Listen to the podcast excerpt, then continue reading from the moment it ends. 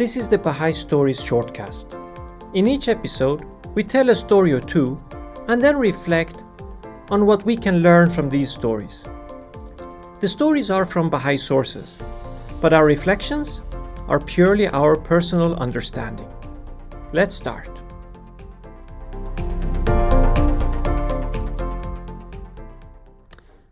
There was a man by the name of Agha Abdul Rahim who was a native of Bushroye, and this man was a fanatical Muslim. In fact, he was very disturbed by seeing people becoming Baha'is. This concerned him. One day he went to the local mullah, the Muslim clergyman, and he asked the mullah, What are we to do with the Baha'is? I mean, he was concerned. The mullah responded, clearly the mullah was not that much in favor of Baha'is, but the mullah responded, Whoever kills the Baha'is shall go to the best places in paradise. And Agha Abdul Rahim began thinking about this concept. It was encouraging. The mullah had encouraged him to basically kill a few Baha'is so what you do is that you help reduce the number of Baha'is, and on top of that, you get doubly rewarded by going to the best places in paradise. So he took this seriously. One day he took his gun and he went to an old Baha'i man to his house by the name of Haji Baba. He knocked on the door. Haji Baba answered. And Abdul Rahim says, as you are a Baha'i, I have come to kill you. Haji Baba replied, and I must say, I'm not sure I would have been anywhere near the calmness of Haji Baba. But he replied, No problem. But now that you want to kill me, let us first talk together a little. So I must say this is a very courteous way of killing somebody. He comes and he wants to kill him. Haji Baba invites him in. Yes, okay, no problem. You want to kill me? Fine. But let's just have a conversation first. So gradually during this conversation, the words of Haji Baba affected Abdur, Ab, Abdur Rahim. So instead of killing Haji Baba, he decided to investigate this matter a bit more, see what the truth is. So Haji Baba took him to the house of the sister of Mullah Hussein in Bushra. Now here, Abdul Rahim spoke with Baha'is, and for one and a half day, without sleep or rest, he had these conversations and then eventually declared his belief in Baha'u'llah.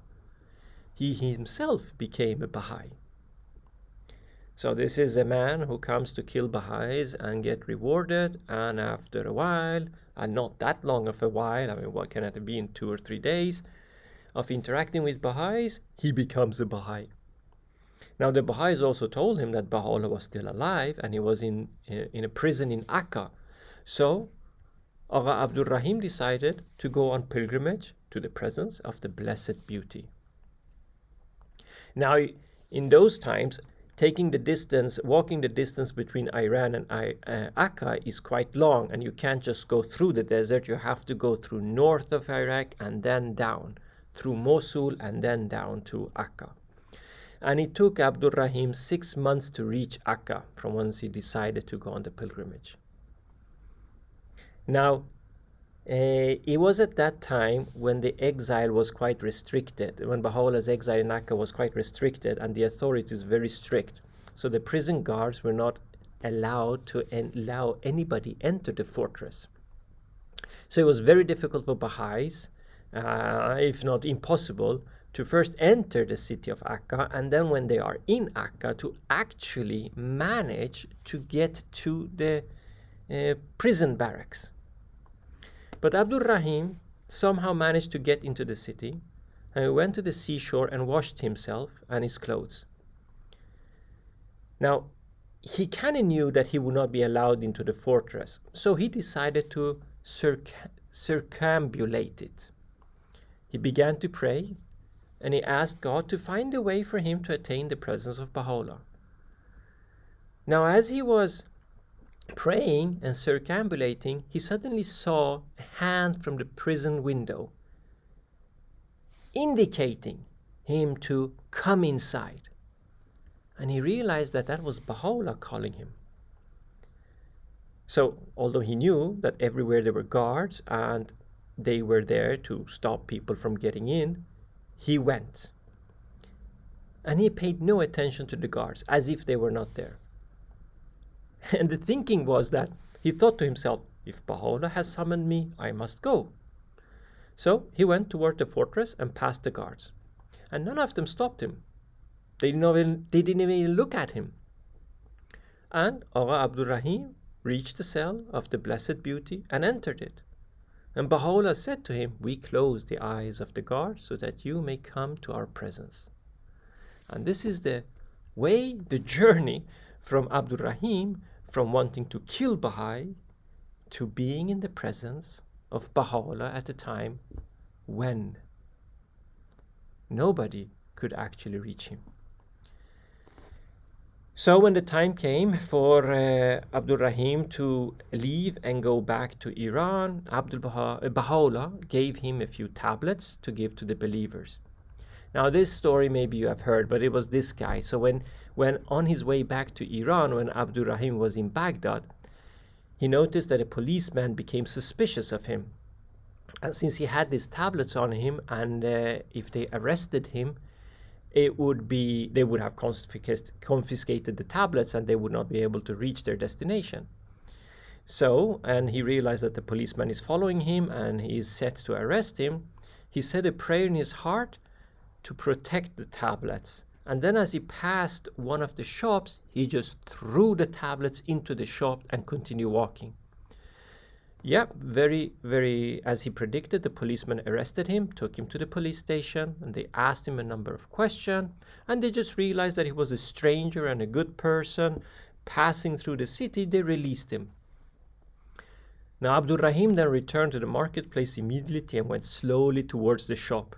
He waited until the people had gone from the shop, then he quietly approached the shop, and the shop owner saw him and called him in. And then when he went into the shop, the shop owner embraced him and greeted him warmly, saying, Allahu Akbar. So it happens that the owner of that specific shop, of all the shops that he decided to throw his tablets into, was in fact a Baha'i as well. Now, this story is in uh, the Revelation of Baha'u'llah, Volume 3, written by Adib Taherzadeh. Now, I came across a passage in Gleanings, although I've read it several times. This time it caught my attention. Baha'u'llah says, Their outward conduct is but a reflection of their inward life, and their inward life a mirror of their outward conduct. Now, I came across another example where a wise man asked another person to take an orange and squeeze it and pressure it and squeeze it and squeeze it. And after a while of having squeezed the orange, the wise man asks, What do you expect to come out of this orange if we cut it open? The man says, oh, Orange juice, of course. The wise man says, Yes, we don't expect apple juice to come out because it is not inside of the orange and what is not inside of storage cannot come out when we cut it open. And the, the wisdom of that was that when we are squeezed or pressured from all directions, what comes out of us in terms of feelings, reactions, emotions, thoughts, actions comes from inside of us. We cannot blame it on something else or some uh, events or people outside because that is not inside of us. So what comes out of us must be from our inside. And I read this story and it clearly says illustrates this. You had this Haji Baba who is now in a situation where he is being threatened uh, with his life. His his life is being threatened, and what comes out from his inside? Calmness, kindness, And this is because it is inside of him. And this is what this quotation, what Baha'u'llah wants from us that our outward conduct is but a reflection of our inward life. And that our inward life a mirror of their outward conduct. So that brings me back to this Abdul Rahim before he became a Baha'i. He, he had hatred for the Baha'is. He, he, he wanted to kill Baha'is. So what does that mean then? So if I am if I am uh, behaving in very aggressive or a hateful way, and my inside is very aggressive and hateful way, then okay, everything is okay because my inwards and outwards is okay. No, that clearly doesn't make any sense. But what if I don't have love and kindness within me, uh, but I behave in a kind way? Like a hypocrite, like I'm faking it. I'm just not sincere in that sense. Well, there is a passage from Abdul Baha in Promulgation of Universal Peace page 267, where Abdul Baha says the following Baha'u'llah has clearly said in his tablets that if we have an enemy, consider him not as an enemy. Do not simply be long suffering, nay, rather love him. Your treatment of him should be that which is becoming to lovers. Do not even say that he is your enemy. Do not see any enemies. Though he be your murderer, see no enemy. Look upon him with the eye of friendship.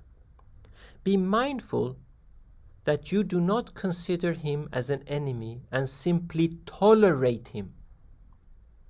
For this is but stratagem and hypocrisy.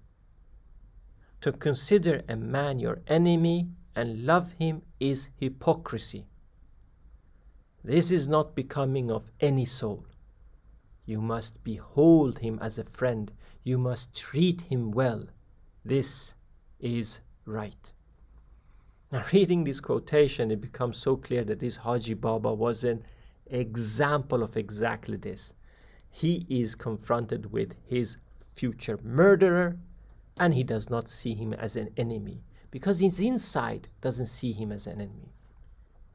then, you, of course, then the question becomes, well, okay, I, I don't like the guy, I don't like the girl, and I'm just being polite and I'm being kind, but this is hypocrisy. So what is the solution? Well, in Paris talks, when Abdul Baha talks about the four kinds of love, the fourth one is this the love which exists between the hearts of believers is prompted by the ideal of the unity of spirits. This love is attained through the knowledge of God, so that ma- men see the divine love reflected in the heart. Each sees in the other the beauty of God reflected in the soul. And finding this point of similarity, they are attracted to one another in love. This love will make all men the waves of one sea. This love will make them all the stars of one heaven and the fruits of one tree. This love will bring the realization of true accord, the foundation of real unity.